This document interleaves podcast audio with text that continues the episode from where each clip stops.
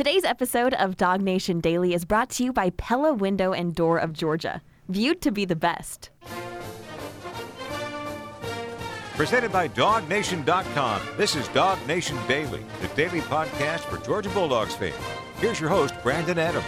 So I was thinking about this uh, kind of this morning. You know, for a long time, there's been this like argument that goes on this time of year in college football, where and sometimes when I close my eyes and picture this, I sort of picture myself being like a church on a Sunday morning after a day's worth of college football. And if you're a Georgia fan, you may have walked into your church yesterday feeling really good about your team. And in the past, when something like this might have happened, you know, there's the non Georgia fan in a situation like this. And listen, maybe sometimes we've been the person saying this, but if it's Georgia feeling good about itself and Georgia bragging about itself, the non Georgia fan in that point, he likes to kind of diminish UGA. And as I said before, we've all probably been guilty of doing this with somebody else, but we kind of recognize it a little bit more and somebody does it to us. That's that thing of you know Georgia fans strutting into church on a Sunday, feeling really good, or you know the uh, breakfast place, whatever it is you're going on a Sunday, right? You're just sort of feeling happy and feeling good.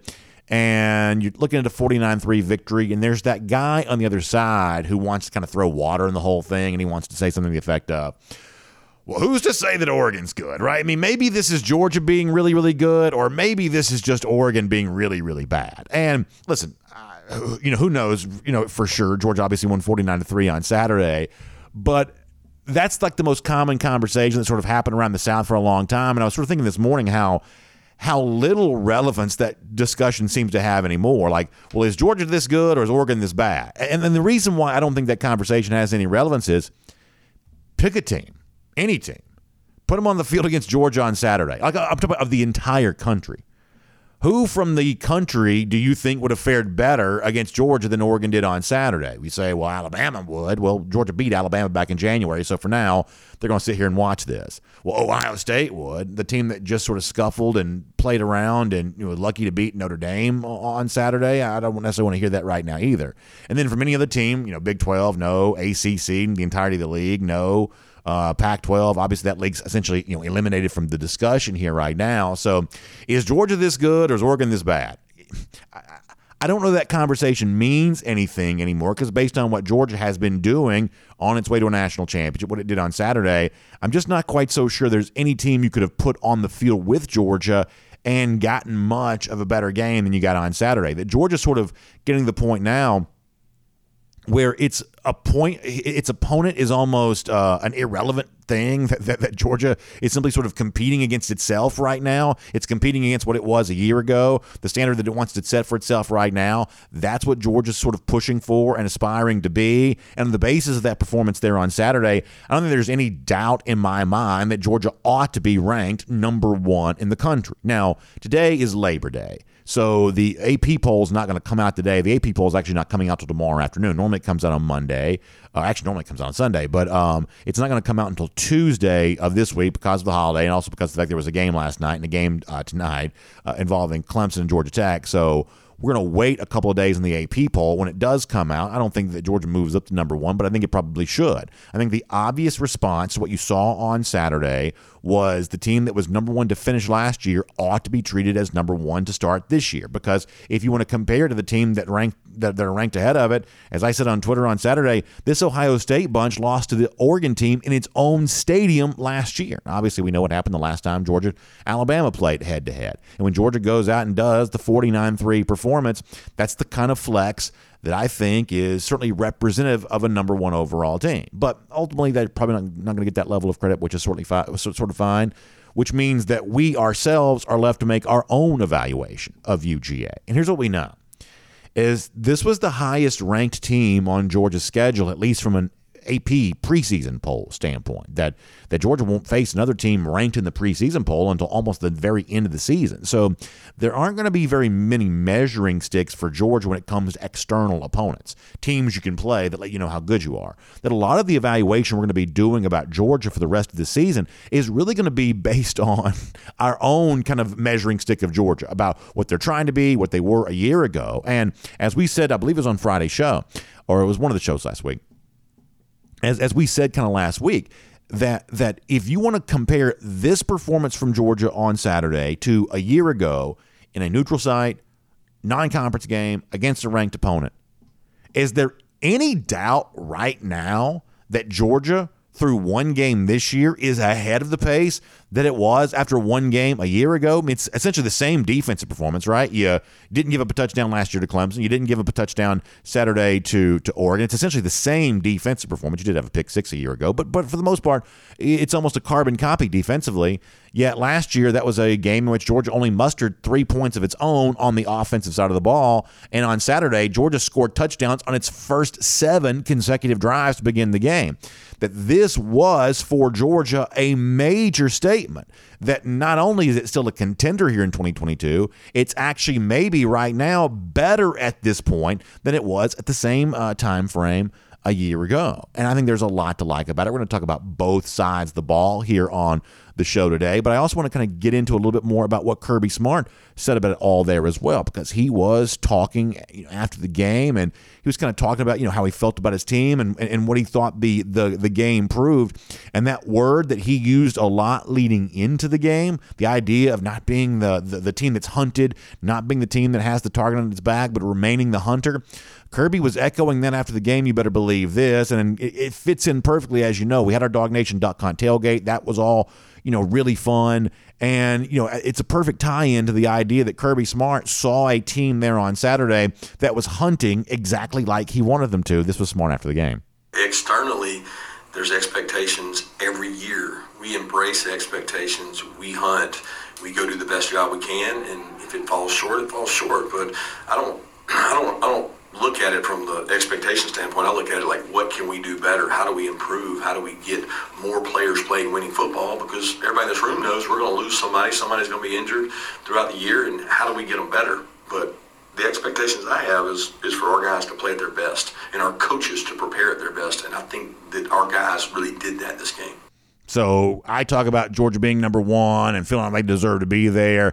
You hear that from Kirby Smart saying, listen, you know, we're not worried about the external expectations. They don't ever go away. They don't ever really change, whether the national champion or not. But he liked the mindset that his team approached the game with. And he used that word. Hey, we hunted. You know, we went out there and we did that. And, you know, I think that we have an idea in our mind of what that means. Hey, what does it mean for Georgia to remain the hunter? What does it mean for Georgia to remain remain as edgy as it was last year, maintain that same edge that it had last year. And we have an idea of what that means. But I thought late in his press conference on Saturday, you know, Kirby Smart kind of got into this a little bit more. He wasn't asked that question directly, but he was asked, you know, what did you learn about your team? And as he answered the question, I think in a lot of ways, the answer that Smart gave almost kind of stands as the definition of what Smart means when he has talked this offseason about wanting UGA to remain the hunter. I really liked this from near the end of the press conference on Saturday from what Smart wanted to see from his team and what he did see from his team. This is fascinating stuff. Take a listen to this. I want to come out and play aggressive. And I told our team, don't care about the results of the game. I don't care about any. I, All I care about is did you come out and play aggressive? And we tried to make it really simple. And I thought they came out and played aggressive. I thought we called the game aggressive. I thought Coach Monken, I thought Coach Schumann did a tremendous job with both their staffs. Our staff is the best it's ever been. We got a great staff right now, and it's uh, it's, it's it's awesome because we've got you know a great. We've always had good staff, but we've got a really great staff right now in terms of and guys enjoying to work together and putting plans together. And I thought they did a great job of doing that. Some people made a little bit of a thing about what Smart said there at the end about this being the best staff that he's had there. And some people wonder, was that a shot at somebody else or something like that? I honestly don't believe that it is. I think that Smart seeks the same level of cohesion and connectedness between his coaching staff as he hopes to have for his players. I think one of the things a year ago they say was really crucial for them along the way towards winning a national championship was the, the players felt close to each other. They, they they connected with each other, had a bond with each other, and that was something I believe that was really real to them. And Smart, I think, wants the same thing from his coaching staff, and it sounds like he feels like they have that. Which, if you're a UGA fan, I think you think is a really good thing. But it's the other part of that I find to be the most interesting. I mean, to me, Smart uses the word that I think ought to define Georgia here this year. That's aggressive. Be aggressive. And that's what it kind of means to be the hunter here. You're not hiding and hoping nobody finds you.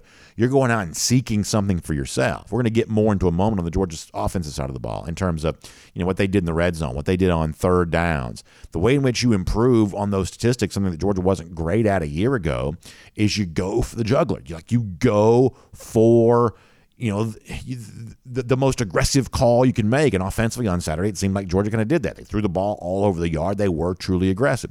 And defensively, kind of much the same way. The Christopher Smith uh, interception kind of ended really any chance that Oregon was going to be competitive in this game whatsoever. The Malaki Starks interception, you better believe we'll get there before the show is done today. Also, an example of, hey, you know, Georgia's going for the football. Didn't have a lot of sacks on Saturday, didn't have much pass rush whatsoever. I think that was sort of, you know, uh, you know, sort of dictated by the Oregon game plan, maybe a, a bit, but but still, those aggressive tendencies showed up there on defense there too.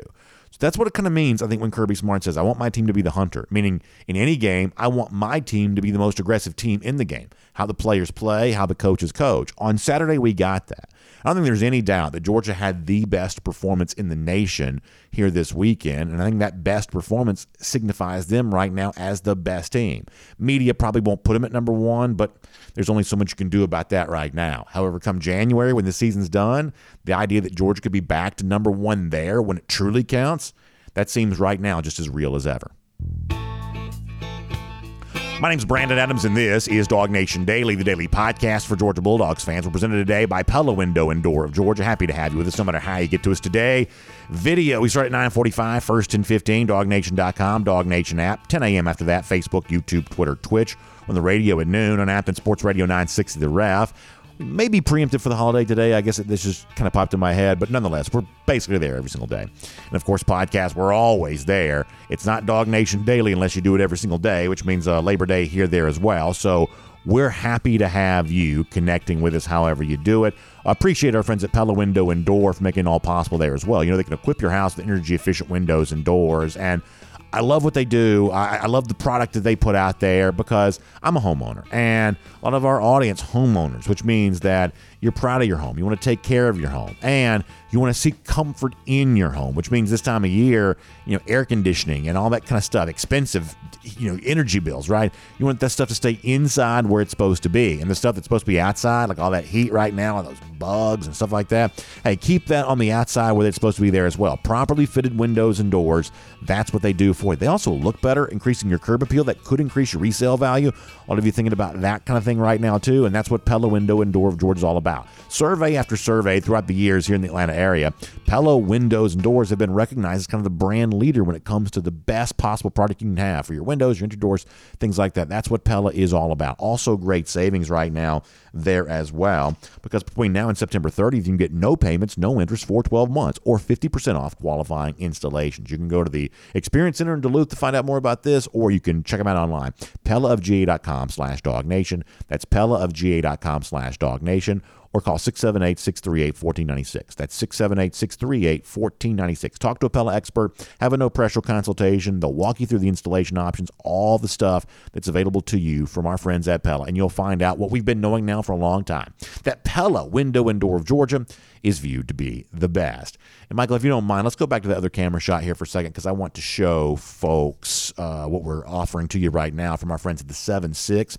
You know, 7 6 Apparel. They were a big part of our DawgNation Duck Hunt uh, tailgate on Saturday. And y'all, we're going to do some of this for our golden shoe later on. And we're going to do a lot of this throughout the week when we give out our golden shoes uh, later on. But uh, what a great day it was on Saturday with the DawgNation.com tailgate. So much fun. 7 6 Apparel, a big part of that. We've had folks raving over those DawgNation.com t shirts that our friends at the 7 6 helped us out with. And as a way of celebrating the big victory over Oregon on Saturday, feeling good about the start of the season, how about a Southern Fried Duck t shirt this is Dog Nation, the 7 6, kind of getting together there on this. So if you want to celebrate, it's got the score on the t shirt. We showed this to you on Saturday night for our Dog Nation post game show. We got it for you here right now there as well. You can get the Southern Fried Duck t shirt uh, with the 49 to 3 score. Uh, go to the76.com. You can find out more about that. And it'd be a cool way to celebrate what is a great win for these dogs against Oregon. A lot of you know I'd predicted the shutout in the game. We originally were going to do something sort of shutout related there on that. But uh, if not for a horrible officiating call, I would have gotten my way. If not for a horrible officiating call, we would have had the uh, goose egg on the scoreboard like we were looking for, and that would have been a lot of fun. So maybe one of these days we'll get to do that again. But uh, still, a great T-shirt from our friends at the Seven Six. Go to the 76.com and you can find out more about that. All right, we're going to get our buddy uh, Jon Stinchcomb coming up here in a moment, too. We'll talk some UGA with him. His reaction to the win against Oregon there on Saturday, a dominant performance really by the offensive line. And when John's on, I want to get some more of that. Before that, though, I want to go around the doghouse. It's assisted today by our friends at AAA, and I want to get into the performance by Stetson Bennett. It was really an eye opening performance by Bennett. It's the kind of thing where veteran quarterback playing now another year in a system for a guy like Todd Monken, which clearly works as an offensive coordinator. There's a reason that Monken gets the big bucks. He's just so good at what he does and creating such a great offense for UGA. And I think you got to kind of pause and reflect on just how dominant Georgia was on that side of the ball. We've seen great defense before in a lot of ways. That was, you know, one of the big stories for me. But we've seen Georgia do that. What Georgia did offensively, I don't know how often we've seen that. And when you're spreading the ball around as effectively as Georgia was, throwing the ball to Kenny McIntosh, throwing the ball to tight ends, getting Ladd McConkey involved in a couple of touchdowns. When you're when you're distributing it that well, it seems like you've got this sort of huge level of playmaking potential in this Georgia offense. And Smart, you know, acknowledged some of that on Saturday, but also acknowledged the guy who's making all this happen, specifically saying some nice things about Stetson Bennett. This is Kirby from Saturday on his quarterback. I know that we can spread the ball around. That's the product of Stetson being able to get to first, second, third, read, and then also scrambling and making plays with his feet. I can only imagine how you feel calling a game against a guy that when get somebody back there, they don't tackle him. And on top of that, he knows where the ball go. Have an accurate passer, good protection. It's hard to defend. I mean, I think that's exactly right. Accurate passer, which he was, you know, putting the ball where it needed to be, but also moving around and avoiding any kind of pass rush. There were a lot of highlight type plays from Bennett there on Saturday, and I think Smart kind of touches on that pretty well. And also Stetson himself talking about what he liked about the game, specifically highlighting a couple of statistical things that maybe Georgia wasn't stellar at in 2021. One of these is something we've talked about plenty, saying when he thinks about what made him proud on Saturday, this is what he liked about the game itself. Stetson Bennett kind of following up on what Kirby Smart was just discussing. Here's the quarterback. That's what I'm most proud of. The third downs, you know. I mean, that's what we were we were harping on third down and red zone, you know, just this whole offseason. And we executed. And I mean, yeah, I mean, when you got guys like him and you got your O line when I have four seconds to throw the ball, I mean, you would hope that you have a quarterback that can throw the ball to guys, right? So, yeah, I mean, I think we did. You know, we have confidence in ourselves and the preparation that we put into it uh, to go out there and execute like that. I mean, listen, I think one of the cool things about Stetson is how honest he is. And I think when he sits in these press conference situations sometimes, like he's just really honest. And he's like, hey, we'd harped on two things we weren't good at a year ago red zone percentage, third down percentage. And the red zone thing is something we've talked about a lot around here that Georgia was like, I think it was what 65th in the country last year in percentage of red zone trips that turned into touchdowns. That's like national average. They're like right down there with like a Tulane, like like you know teams that you don't want to see Georgia kind of mention the same breath with. And we said, hey, that's an area for Georgia to be better. And if you're better in that area, that's a way to score a lot more points. And you know, Stetson also brings up like kind of a third down thing too, which has always been like this like sort of hammer that people have sort of banged on the head with Stetson with. It's like you know he's you know MVP of the playoff game, MVP of the college you know national championship game, but you still got this sort of pocket of Stetson haters like yeah, but what about the third down percentage? It's like you know, like no matter like no matter what, that's like the one. That's sort of like the last grasp, sort of like the you know, last refuge of the Stetson haters is like the what about the third down percentage? Well, on Saturday, how's that third down percentage looking out for you? Uh, it was a pretty big day uh, on third down in red zone and everything else. Seven consecutive trips uh, on offense, resulting in touchdowns, and quite a statement to sort of uh, begin this season and begin the final year for Stetson Bennett. The comfort that he's in and you know, I, I, think that, you know, once again, you kind of get sort of a very honest uh, assessment from Stetson on all of this. He was asked directly about, hey, you know, um, uh, was this the best game you've ever played? And Stetson said, yeah, it is. More from Stetson here. Yeah, probably. Uh, yeah, probably the best one I've played. Yeah. Why is that? I'd say probably the off season. Um, all the work, you know, putting it in with these guys. Year three in the offense. Um, you know, again, having time – and having the playmakers outside. Um, so I think a combination of a lot of things. So I mean, I just I, I like that. And I like what he says there about. Look, I actually believe, even though we spend a lot of time paying attention to quarterbacks, things like that, I actually believe an effective play caller is more valuable in college football than a great quarterback is. I have seen potentially great quarterbacks neutralized by ineffective game plans, and I have conversely seen great play callers turn you know, maybe less than great talent into very productive quarterbacks. To me, college football is still a lot about coaching. It's still a lot about do you have a game plan that works? And in Bennett's case, he says, hey, I'm now in my third year of working with Todd Monken. Todd Monken is in his third year of instilling his offensive mindset into this program. To have that level of continuity is incredibly value, valuable. And the way in which Bennett flourished on Saturday, it's easy to imagine he might flourish in that same way as the season goes on here. So there was a lot to like about Georgia on the offensive side of the ball. It probably was the best game that Bennett has played so far because you get the impression the best may still be yet to come for him. That is Around the Doghouse, and it is presented today by our friends at AAA. Of course, AAA, you know them for when it comes to roadside assistance. You have a breakdown on the road, something like that. AAA is right there for you. But how about being there for you as well when it comes to your uh, insurance there too? I'm talking about uh, auto insurance here from our friends at uh, AAA there as well, because you, when you get your auto insurance through AAA, you can qualify uh, for a benefit such as enhanced total loss. Now, this is a really interesting thing. Enhanced total loss from AAA, which means if your car has a total loss after a crash, they're going to replace it with a newer model. Now imagine that. that that's a, a, really cool thing. Some of you have been in this situation before where, hey, you have the car, it gets totaled, and you have a hard time with maybe whatever your insurance company might have been about getting the full replacement value for that. Sometimes it seems like you, you get disappointed that way. With AAA, they're going to do uh, something really cool for you with that enhanced total loss, replacing the car, but not only that, with a newer model there as well. That's what they're all about there. And that's one of the reasons why they are a great option no when it comes to your auto insurance coverage. So make sure you give them a call, 8 833 718 2075. That's 833 718 2075. And that'll get you in touch with AAA and some great auto insurance options from our friends over there. All right, we're glad to have you. You are our friends too. And Jon Stinchcomb's a big friend of ours there as well. So we're going to talk to John. What do you see from Georgia on Saturday? In particular, an offensive line that I thought was dominant.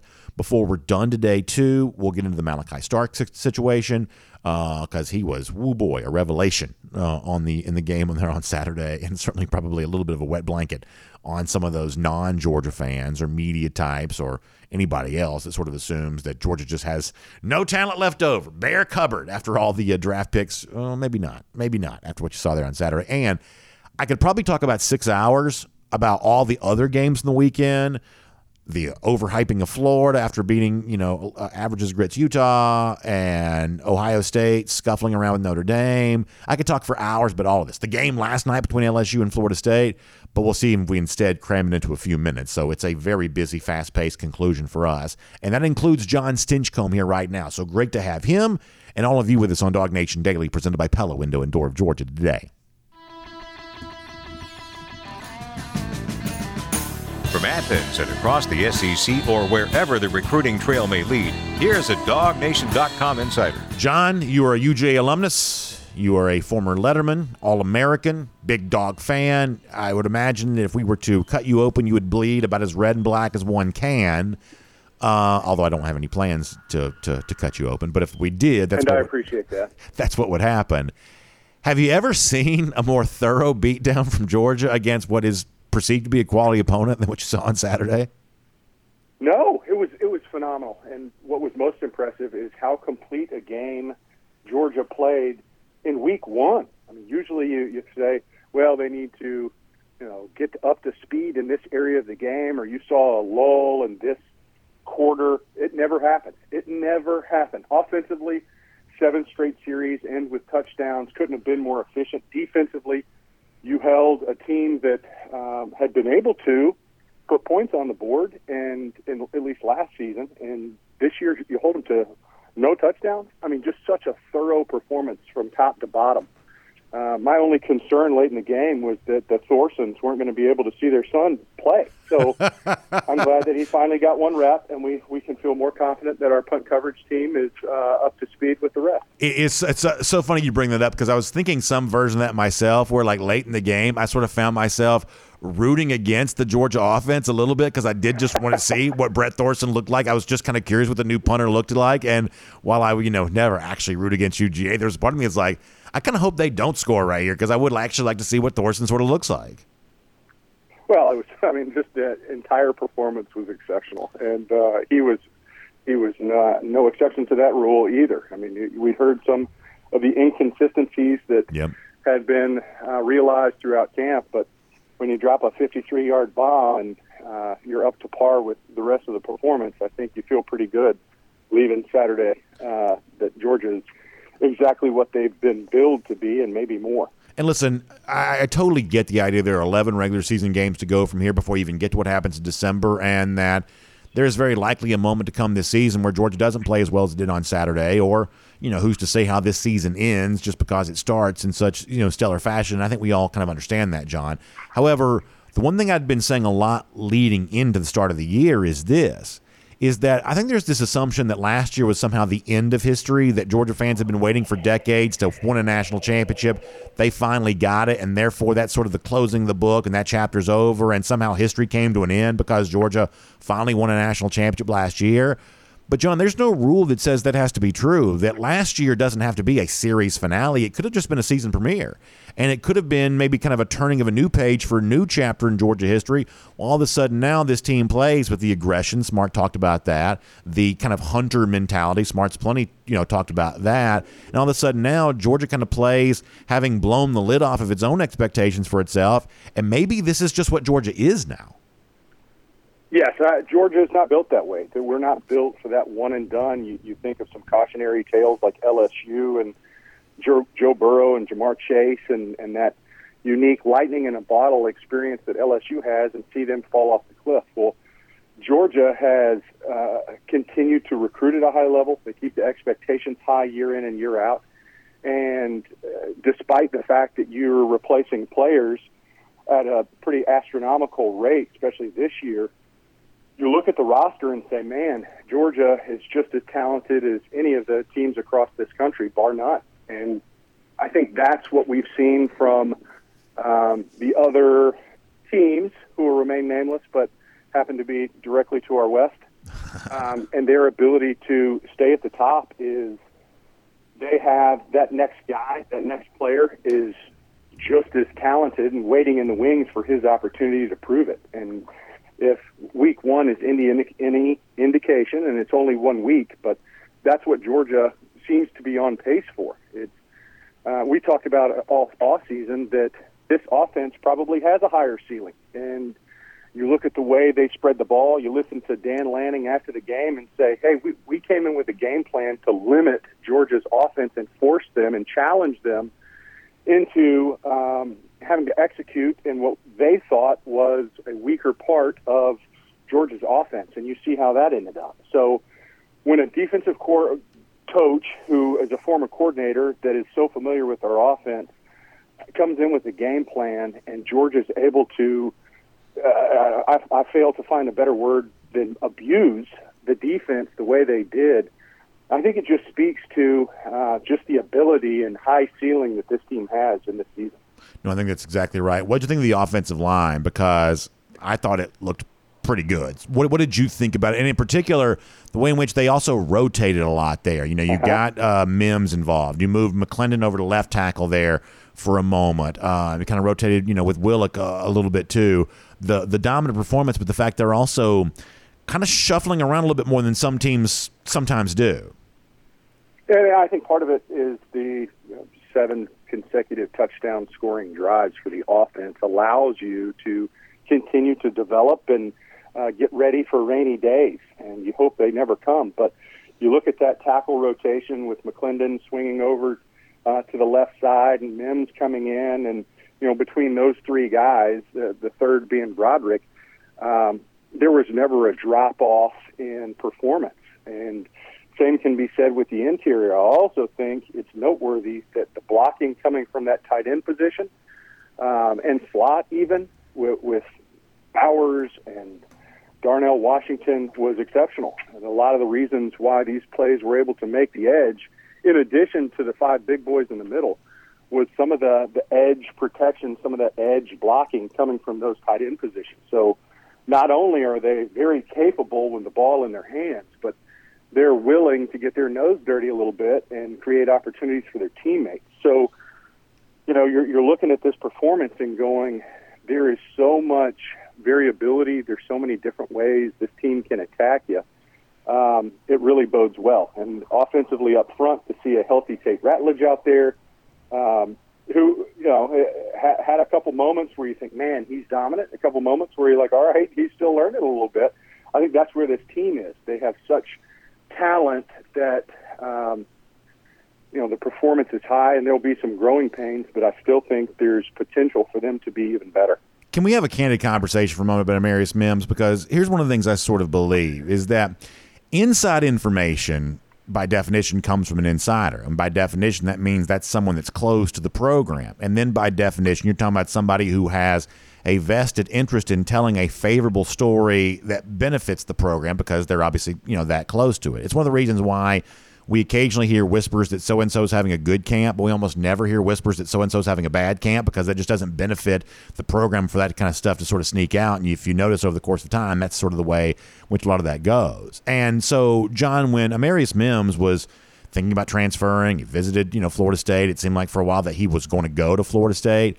One of the things that I thought was really telling in that moment, you never heard, air quote here, insiders saying, well, that's okay, he's a bust, or that's okay, he's you know he's not he's he's not any good. Because clearly at that point in time it would have benefited you know maybe Georgia to make it seem like when they were on the verge of losing Mims they weren't losing a player that was all that special but I was always told by people who would know that no we do think Amarius Mims is a very special player you know potentially a very uh, very good player he just hasn't started yet and I think that's important to keep in mind here that technically Georgia has uh, a Broderick Jones starting at left tackle, uh, a Warren McClendon starting at right tackle. Those are two really good tackles. But in Marius Mims' case, even when he was on the verge of leaving UGA, there was no one who would say he doesn't deserve to play and he's not any good. He's sort of seemingly always been good, just like a lot of the things that happen at Georgia, a guy that just sort of has had to kind of wait for his opportunity a little bit. Yeah, and I, I think it's a situation of it's hard to keep that many mouths fed. Uh, Marius Mims is is a talent, and we've never heard anything to the contrary. It's more of can he have enough opportunity to feel satiated, at least in the this season, before he can become quote unquote the guy. And um, candidly, I think my senior year is a similar situation where uh, George Foster and I, along with Kareem Marshall, mm-hmm. um, there's three capable tackles that um, there there was a rotation and there's times where you know it's difficult to come off the field because you want to stay out there, but uh, you also understand that this is a, a talented group, and when you look and see where Amarius is at, and and I'm sure I wasn't the only one trying to key in and see, you know, how, where is he in this development? Is there a reason why? Um, you know, he might not be quote unquote the starter right now, and I think the only reason is because of the Broderick and, and McClendon beat him to the punch, yeah. and, and they've been that starter up to this point, and it has nothing to do with an indictment of Mims's capabilities, because all three looked very proficient when they were out on the field, and I think it's smart and, and something that they will continue to do is, is one keep them fresh and rotate, something that you don't often hear about with offensive linemen.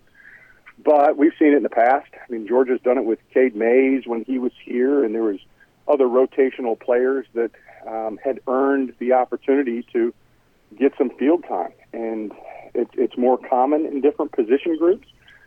But when you have a, a talented group, and, and specifically in a one particular position, um, you find ways to get them out there. And it's like any other compromise. You may not be super thrilled that you don't get the 100% share, but it also raises that bar of competition, and you know that you're going to be a better player because of it, because you, you got to compete for every bite at that apple that you're you're going to earn and not be given. I think that's really interesting. I want to try to cover, cover a couple of other things here while we have you, and also be respectful of your time there too. We'd heard a lot of buzz about Kenny McIntosh, and he certainly seemed to pay off on that with the way he played on Saturday, but it's receiving yards, not necessarily rushing yards. What did you think of McIntosh validating the praise that had existed for him through the summer, but kind of doing so in a very modern way when it comes to being more of a threat in the receiving game than he was, at least on Saturday, in the rushing game? Yeah, and, and that's the way the game is played right now. So it's some of these uh, wide throws that don't go more for more than three yards from the line of scrimmage, one way or the other in front or behind, those are just wide sweeps. And we saw Oregon try to implement uh, similar plays and then try to take a shot off of it that turned into an interception for Christopher Smith, but um, that's the way the game's played. You're trying to get your playmakers, guys that can make somebody miss or run through tackles in one-on-one situations. And right now, if you get a guy like Kenny McIntosh with the ball in his hands and he's one-on-one with a DB, even if it's a safety, I like that scenario. I like his chances to drag a guy for extra yards or make him miss, and, and now he's broken through that first layer of defense. So continues to be that playmaker. I think that's yet another position where um, each each guy is more than capable. I mean, when Edwards came in the game, you had to like the way he ran the ball, um, and he's not alone. So another position group that um, I think you're you're able to just kind of figure out what their strengths are and play to them. And, and McIntosh is a guy that you certainly like in space that can make guys miss, or you know even in a more traditional role of you know the dotted I behind the quarterback. Although you know the, the game has become so much more variable that you're able to really exploit his talents in, in more ways than what we've become used to and historically. One of the things that Smart said after the game on Saturday that's going to get some attention and maybe even be kind of misunderstood in some respects is his belief this is the best staff that he's ever had while being at, at, at UGA. What do you make of that? That it sounds like they are experiencing a level of cohesion right now that maybe has not been matched prior to this. Well, I think that's high regards considering the staffs that he's uh, been able to put together up to this point. And uh, I'm sure part of it is you look at the experience in the room, and guys across the board have either been in head positions or coming from the NFL, and then you sprinkle in guys that have come from smaller programs and hungry, and and you're looking for that recipe, right, where you have enough ingredients of guys that um, have experience and have, have been in that war and, and been field tested, and you balance that and sprinkle in guys that are young and hungry and, and are trying to prove themselves. And uh, when you hit that recipe right, and you've got a little of both, the experience and then the young and hungry, um, I think it makes everyone in the room better. And you, you pull the energy from the younger guys, you pull the experience and knowledge from the vets, and that's kind of what, um, on paper, this staff looked to possess. And he's just saying that what you think is true is or could be true is true. And I think that's really exciting, especially uh, with where Coach Monken is and you know his tenure uh, in Athens, um, bringing his background, and then some of the new additions that some of which are familiar names uh, to Georgia, the Georgia faithful. Um, but you, you bring them in, and it just seems like there's a great synergy created. And you know, again, be this is week one, and Yeah. you try not to fly too high, but it's hard not to when you see what uh, what the performance was coming off of uh, last year and, and trying to answer some of those questions. So they they couldn't have done a better job given the limited opportunity for them to say uh, we're, we're still here and going to be a very much a problem for anyone they face this year. No, I think you're a million percent right. I want to finish with this. Georgia also holds Oregon without a touchdown. The same thing it did a year ago with Clemson to start the season. We know how that season ultimately ended. How important was it for Georgia to send that big message defensively and the fact that in the early stages it was propelled by an interception from a freshman like Malaki Stark? It's not a perfect day for Georgia, maybe defensively. They gave up some yards and they didn't really have much of a pass rush, so that may have been dictated by the Oregon game plan overall. But in terms of the result that matters most, once again, keeping an opponent without a touchdown, how much did that mean for you on that side of the ball? I think it means uh, of a lot because you you are replacing a number of players, and to see some true freshmen go out there and, and be counted on early, and certainly not let their team down. Uh, from Williams and obviously Malaki, who comes up with one of the most athletic-looking uh, interceptions I've seen in quite some time. Uh, to be able to spin around, contort his body, and still come down with the ball over his head, that is very promising. I also, you know, Nolan Smith uh, he's always been a guy whose motor runs high and uh, is relentless. And though it may not show up every week in the in the stat sheet, um, he caught my eye a number of times. And so when you've got that balance again, young guys and up and comers um, that are you know going to have growing pains, as long as those growing pains come in the middle of the field and you end up with holding an opponent uh, without a touchdown. I think those are growing pains we'd all be able to live with.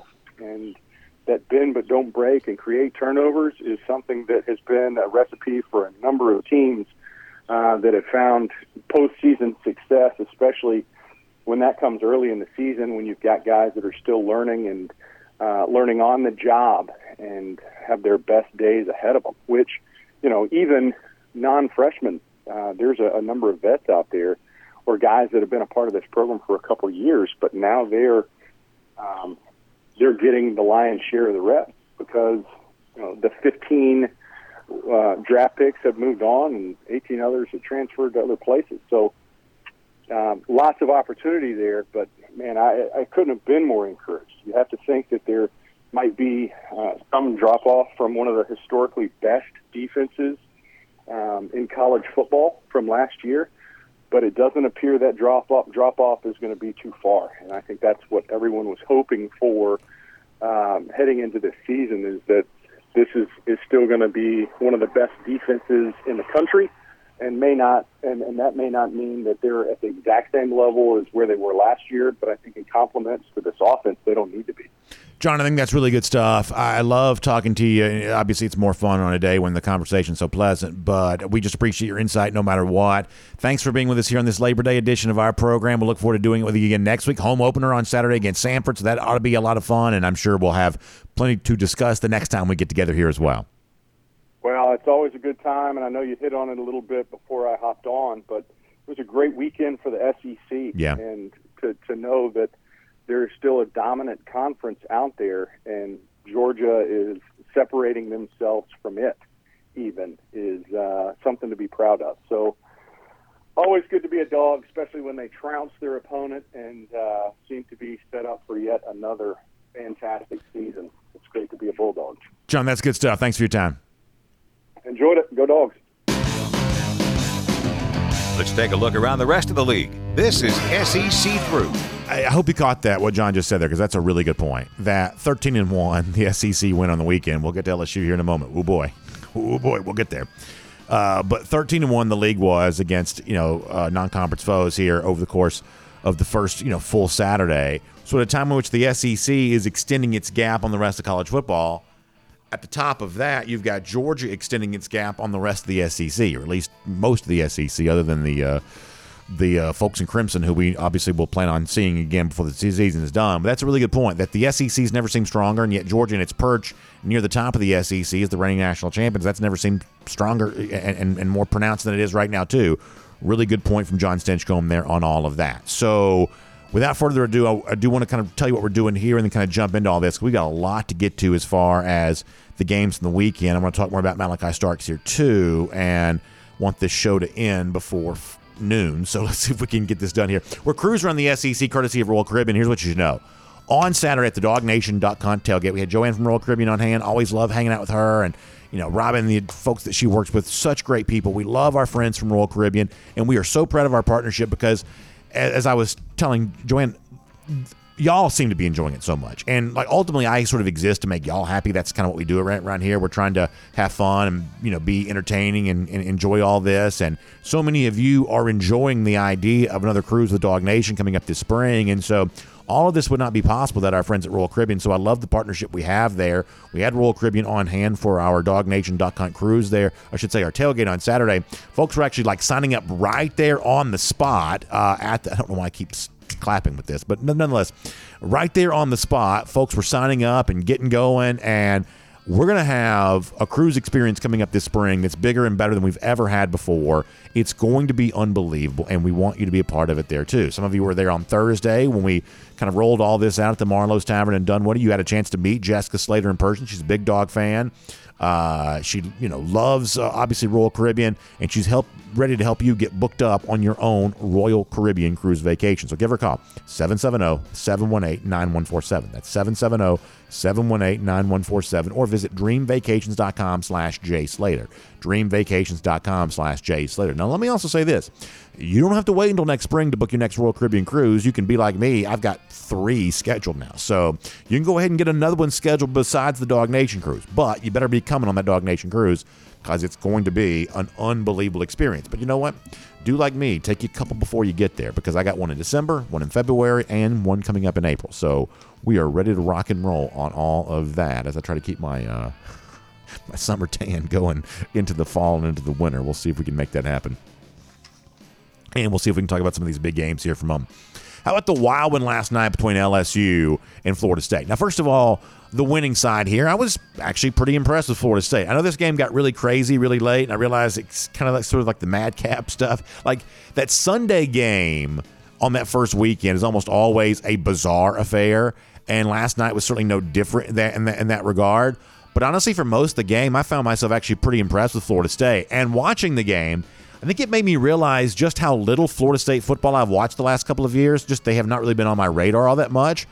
I thought last night Norvell's bunch kind of showed some explosiveness on offense. They got some playmakers a little bit last night. This looked a little bit like what I expect a Florida State team to look like. I have to say that.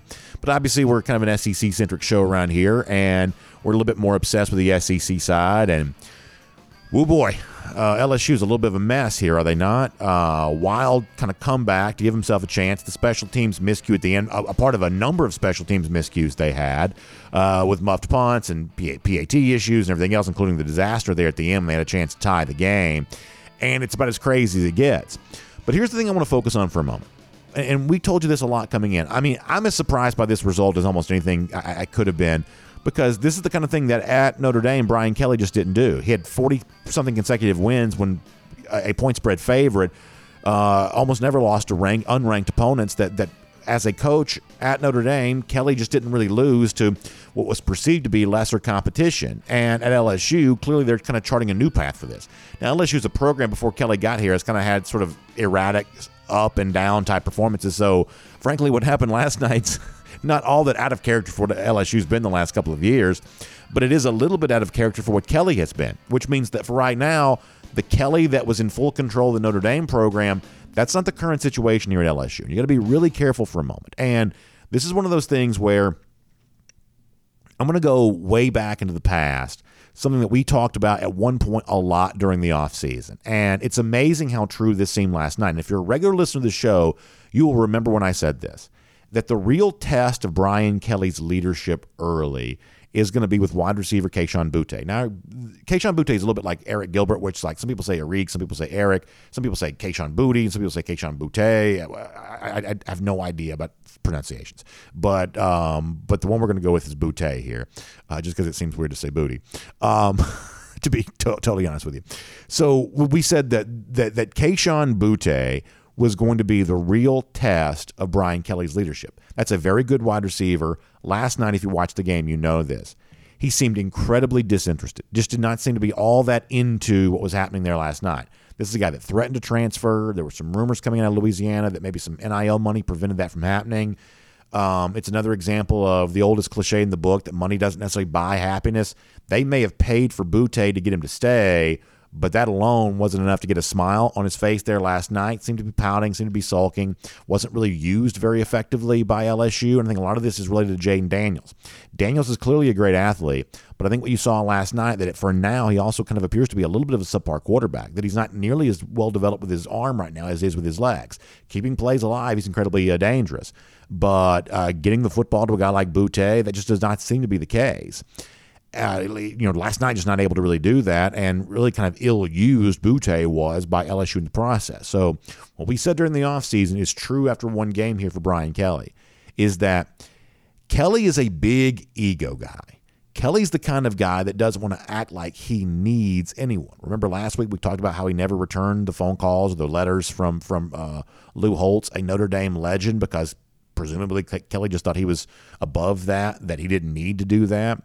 Well, listen, at a place like LSU, you can't put yourself above certain things. And you certainly can't put yourself above basically trying to get a, a guy like Kayshon Boutte on board. Boutte's wearing number seven. That's kind of like a symbolic number in the LSU program.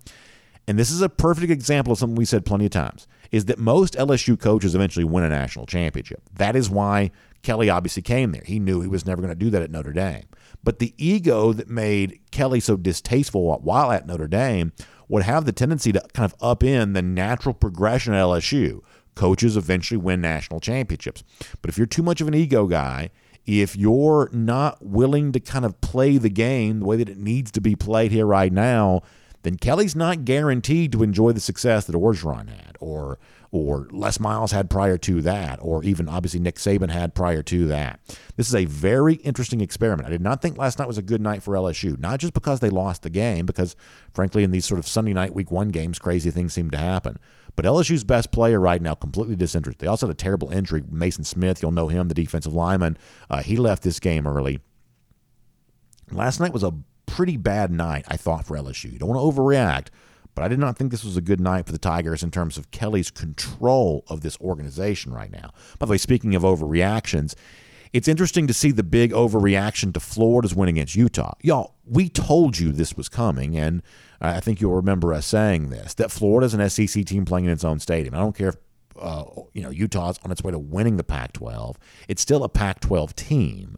Uh, and you know the idea that a Pac-12 team is going to travel a couple thousand miles, you know, play in Gainesville, Florida, and win that game—it's just not something we saw occurring. And so we're not going to like lose our mind just because Florida won, nor we're going to lose our mind as it relates to like Anthony Richardson. Like some of the stuff that I've heard related to Anthony Richardson in the aftermath of all of this is just bizarre. Like I heard Greg McElroy say that he's the closest thing to Vince Young since Lamar Jackson like after one game as a starter, the stuff that Aaron Murray said on Twitter is even worse than that. And listen, I, I like Murray, and I got respect for Murray, obviously as a former Georgia quarterback, and I'm happy to see him doing well at ESPN. He needs to delete the junk that he tweeted about Richardson the last couple of days, though. That's too much praise after just one game. And and, and here's the thing you got to understand is that obviously I'm a Gator hater. We're going to do all of our Gator hater stuff towards the end of the show here. At the end of the show, we love doing that. That's part of the fun for us is like mocking the lousy, stinking Gators. We love doing that. But here's something else you need to know. Like I take my picks pretty seriously because it's that's our version of competition, right? We don't coach, we don't play. Our version of competing is trying to have takes and have our takes be proven correct or place our bets and cash in on what we think it is we know. Like we take that pretty seriously. We don't try not to take ourselves too seriously, but we take that kind of seriously. I want to get my picks right. So it doesn't do me any good to kind of lead with my heart on stuff like this. Need to lead with my head. And I have told you a couple things during the off season that may very well be true. Go back to my vacation shows. I told you on one of those shows that if you look at the Florida schedule with a relatively, you know, seeming coin flip type game against Utah, and this kind of was, Florida won, but Utah had what first and goal twice. Uh, and didn't score in either instance. That could have, you know, flipped the result of this game. So it's kind of a coin toss won by Florida. Next week against Kentucky, I would say sort of a coin toss. That's the kind of game that Florida could win. Um, on the road at Tennessee would be an upset, but it's still a game that Florida could win. LSU seems like a very winnable game for Florida. Like it's entirely possible that Florida is undefeated going into the Georgia game. That's not a Johnny come lately take. That is something I told you a couple of months ago as a possibility. I also told you this that between Gators, Texas A&M, uh, LSU, and I even put Auburn in this category, those four SEC teams with relatively high talent levels, that if you gave any of those a quarterback, that team could become dangerous. Well, it just so happens I don't think Haynes King looked very good for uh, A&M for the most part. He may not be that guy. On prime time Sunday night, Jayden Daniels, I think, pretty clearly let you know that he's not that guy right now. We don't really think TJ Finley is that guy for Auburn. It's more of an example of Zach Calzada just not taking reins and, and, and winning that quarterbacking job. So you're sort of left with, well, if it's not uh, Anthony Richardson, who did have a good game on Saturday, then it's none of these guys there's a chance, y'all, that AR is actually a pretty good quarterback. There's a chance, you know, that's the uh, that's the case for him. Uh, there's a chance that he's pretty good. But even if he is pretty good, and even if Florida is kind of working on some wins here in the early portion of the season, the reaction you're getting to the game against Utah on Saturday is still embarrassing. Like the media is embarrassing itself with how it's overpraising Florida and how it's impacting the gambling markets right now. Uh, Florida hosts Kentucky on Saturday. Y'all, a couple of weeks ago, we had Chris Doering, the SEC network, saying that Kentucky was going to go 11 and 1. You had one of their assistant coaches going on the radio station up there, Kentucky Sports Radio, saying they're ready to compete with Georgia. Uh, you know, you've had Will Levis being taken to the top 10 of the NFL draft. Like, well, this is what we spent the entire summer doing. And now Kentucky finds itself as a seven point underdog at Florida, who was like picked fourth or fifth in the SEC East at SEC Media Days. This is what we're doing after one game? Like the media has had some embarrassing chapters in the past. This may be the absolute bottom of the barrel. This may be the absolute worst. And I'm not telling you that Florida's not, not capable of winning the game. As I told you before, as objectively as I know how to, they may put some wins together here, and Richardson may help lead them there. It's a possibility that's the case. They should not be a seven point favorite against Kentucky on Saturday. So I'm going to go ahead and give you a little bit of a hint about where I'm kind of thinking with some of my gambling picks we get towards the end of the week here. But it is laughable laughable uh, if that line holds to see uh, Florida as a seven point favorite against Kentucky on the basis of what the conversation was like like two dadgum weeks ago with everybody hyping up Kentucky. Like like this is as bad as it gets. Uh, but nonetheless, uh, Florida won on Saturday, and everybody's kind of losing their mind. Uh, Jermaine Burton had two touchdowns for Alabama, and you will never hear me say a bad word. Really, like we don't trash players very much around here, one way or another. Uh, and so we're certainly not going to do that for a guy like Jermaine, who uh, obviously played at UGA, and uh, we like Jermaine Burton, and I hope he, ha- I hope he does have a good year. You know, that's that's that's great. I guess the one thing I am left to wonder: he had two touchdowns on Saturday. Ladd McConkey had two touchdowns. Is there any evidence at all, verifiable proof that Jermaine Burton's a better player than Ladd McConkey? And if there is, what would it be? Now he's a higher rated recruit, and you know he certainly got me very excited when he came to Georgia in a way that I did not get excited when Ladd McConkey came to Georgia. But since then, since the recruiting rankings have now kind of been sort of pushed to like a lower paragraph in the biography, is there any proof anywhere that Burton's a better player than McConkey? And if there is proof, then what is it exactly? Because you know against better competition, McConkey also had a couple touchdowns and better numbers overall. And we'll follow this over the course of the year. And I, I wasn't certainly dissatisfied that, that Burton got a couple touchdowns on Saturday, I think on 35 receiving yards. I, I wasn't uh, dissatisfied by that. In fact, I'm kind of happy for him. Um, but I just think it's interesting, you know. It, what it comes in light of and with what's going on with McConkey. You know, some people are like, ah, you know, Georgia, you know, uh, didn't use its receivers. Uh, that's why Jermaine Burton left. Well, I think Georgia was using its receivers last year um, a guy like McConkey and a guy like A.D. Mitchell. And I think that Georgia used those receivers pretty well on Saturday, too. So I'm not glad Jermaine Burton's gone. I would like for him to stay here. Um, but, you know, this notion that somehow Georgia has to apologize for whatever it was that uh, caused Burton to transfer – maybe Ladd McConkey's just a better player. Maybe you have to consider that as a possibility. Uh, Arkansas beat Cincinnati on Saturday, and this was kind of as expected. Arkansas was about a six point favorite, won by seven. I actually think Cincinnati looks like they may be pretty good still, at least top 25 level team maybe here this season. But I don't think you can lose sight of this. This is just the start of Sam Pittman's third season. And in 2020, they were way better than most people thought they would be. Last year, they were like legitimately, you know, kind of a factor.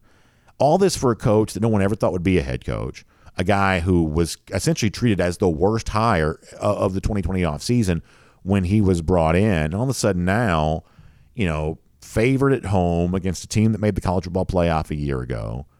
All of a sudden now, he's just sort of going out there winning a game like this, and it's sort of a ho hum type thing. Like like the events of Saturday, and I know he had the funny line at the end about going home and drink a cold beer. I mean, it's kind of crazy how much I like Arkansas. Like it scares me to think as a Georgia fan that there's another SEC team I like this much.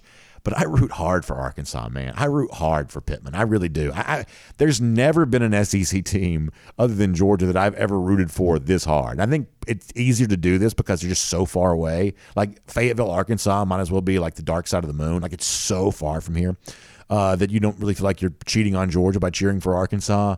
But I am so happy for Pittman. I I, I just love it so much. Um, I think that I, just think the whole thing's great. Uh, I think he's funny, and Arkansas had a really good tweet, uh, kind of making fun of Skyline Chili the other day. I just like a lot of things with this Hogs program. It's kind of weird how much I do, uh, but just really happy for him. But the point, the, the point I'm making though is, is that all of a sudden Arkansas has kind of gone from being nobody thought they were good at all under Chad Morris. They were like I mean, some of the worst recruiting classes in SEC history, an absolute doormat in every sense of the word, and now ranked team playing at home against a team that was in the college football playoff a year ago, and sort of getting sort of getting a little bit of a ho hum kind of you know roller skate cover against uh, against team like Cincinnati. Pittman's building something there. He is really building something, and I I, I love to see it. I, I really do. I'm so happy for him. Uh, Notre Dame, we sort of told you this was going to go down this way. You know, a little bit of a conservative game plan. They ran the ball a lot. They did not throw it very much. They had some surrender punts kind of late. They were just really playing what I thought was a very safe game plan. They wanted to save face with a closer than the experts thought type loss. Pretty much got exactly what they wanted. Ohio State kind of the same way they did too. They really wanted a good game for their defensive coordinator Jim Knowles. And after the game, if you saw Ryan Day's press conference, and that was his sort of takeaway. Oh, this game's about our defense. This is the story of what, what the defense did. Um, and that's I think what I think a lot of what Saturday was for Ohio State was trying to set up for that defense. They may could have scored more points against Notre Dame, although Notre Dame was dropping back like eight, nine guys in the pass coverage. Like, like I don't, I don't think you could do more guys in pass coverage than what Notre Dame was dropping there on Saturday. So there weren't maybe a lot of big passing plays to be had. But I also think that Ohio State, for once in its life, really was trying to play complementary football because I do think they wanted to set up their new DC, Jim Knowles, for success. And after the game, Ryan Day was heaping praise on him. So, so Buckeyes kind of got what they wanted, defensive type game. Uh, Notre Dame kind of got what it wanted. It didn't get embarrassed in a game that it really knew it had no chance of winning and the entire college football world did nothing but talk about it because that's all they ever do is talk about Notre Dame and Ohio State. And so when they're playing each other, clearly that's going to be the focal point from everybody, and that's basically the way it was on Saturday night. Finally, there's this, and we'll get back to Georgia. In the midst of all the craziness of on the field, there was also expanded college football playoff there too. So um, this is I talked about kind of an embarrassing chapter for the media. Like the college football playoff expansion, like this is one of the most embarrassing chapters I've ever seen for like administration, like administrators, conference commissioners, especially the Big Ten, Kevin Warren, who I have just like zero respect for. Um, it's like they were totally against conference expansion when they thought it was only going to benefit the SEC, and then once they expanded by bringing in uh, I should say they were against playoff expansion when they thought it was only going to benefit the SEC. But once they added USC and UCLA, now they're in favor of it. And all of a sudden now we're getting it. And as Greg Sankey, I think, accurately pointed out, he was at the game on Saturday for Georgia and Oregon, that all of this could have happened much sooner had people just kind of done what was in their vested interest in the moment as opposed to thinking they were doing something despite the SEC. When Sankey was clear the entire time, he was sort of fine staying at four, fine staying at four, fine staying at 12. And listen, for for certain fans, when it comes to like the competitive part of college football, there are people who think a 14 playoff might actually be better than a 12 team. Like not everybody likes playoff expansion. I sort of do, but not everybody does. But whether we whatever we think from a competitive standpoint or sort of an enjoyment of the game standpoint, it's clearly the benefit to the financial part of it, which is the only thing these guys ever care about. Uh, so it clearly benefits that. So I think Greg Sankey was right to sort of shrug this off and like, what took them so long to kind of come to this agreement, just given the fact it was always in their best interest to do that. So we'll probably get more into the days ahead about kind of what it means in terms of, you know, who's getting in, how you get there, the idea that one day Georgia may be hosting a playoff game in its own stadium, which would be unlike anything we've ever seen before. So there's some fun conversations to be had about this. But uh, you probably saw this. Just want to make sure you didn't miss it. That playoff expansion did officially become a thing on Friday. We'll make that cruising around the SEC courtesy of Royal Caribbean. Now, getting back to Georgia here for a moment. And one of the cool things uh, here on Dog Nation Daily, presented by Pella Window and Door, Georgia, one of the cool things on Saturday was the performance of Malaki Starks. And y'all, this was as easy to see coming as anything. Y'all are all the same way. We were all on the same page about this. Malaki Starks just sort of had that look. You know, you watch him as a recruit, you listen to him do his interviews with Jeff Sentell, you kind of follow all this stuff.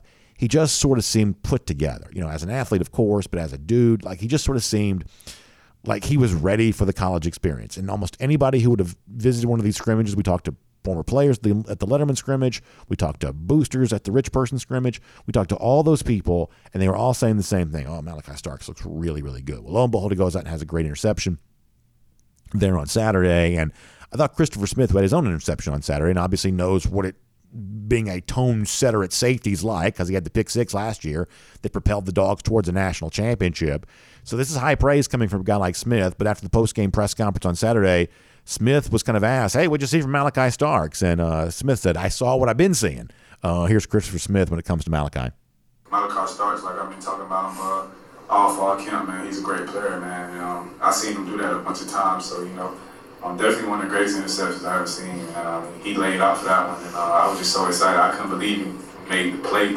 But uh, yeah, I think it's big for him, man. I, I think I'm gonna continue to see great things out of him because he's coming to see.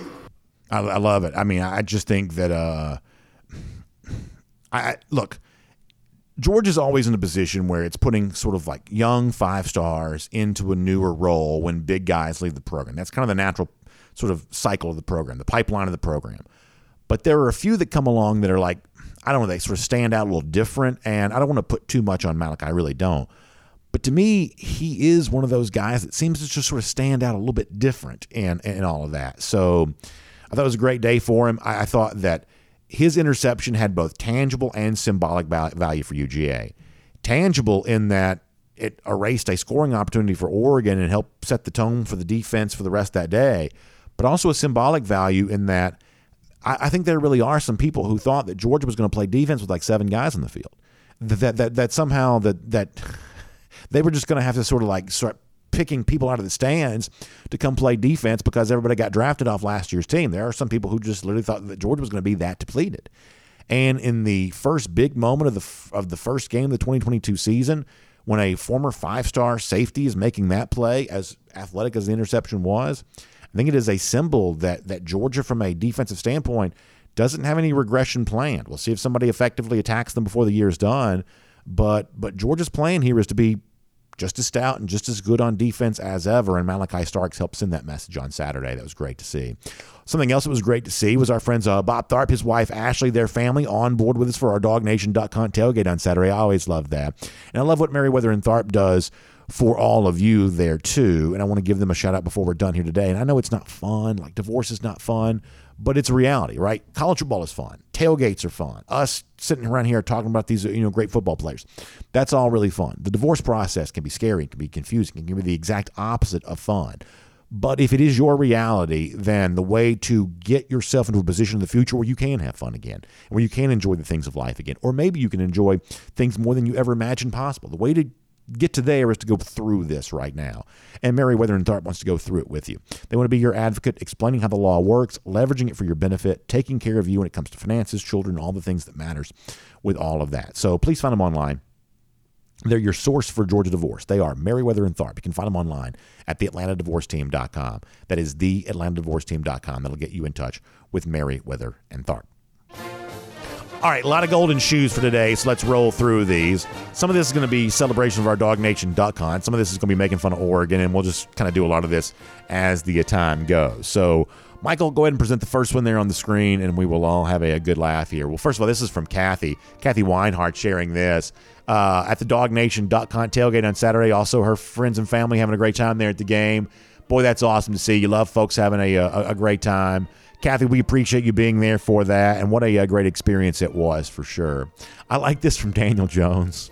Uh, sharing a meme of what Bo Nix sees when he looks at the Georgia defense. And if you're not watching in video, what this is, it's the Georgia defense, but there's like 20 guys in the field. And I'm sure Bo probably feels that way as he lost to Georgia there once again. Daniel, that's very funny stuff.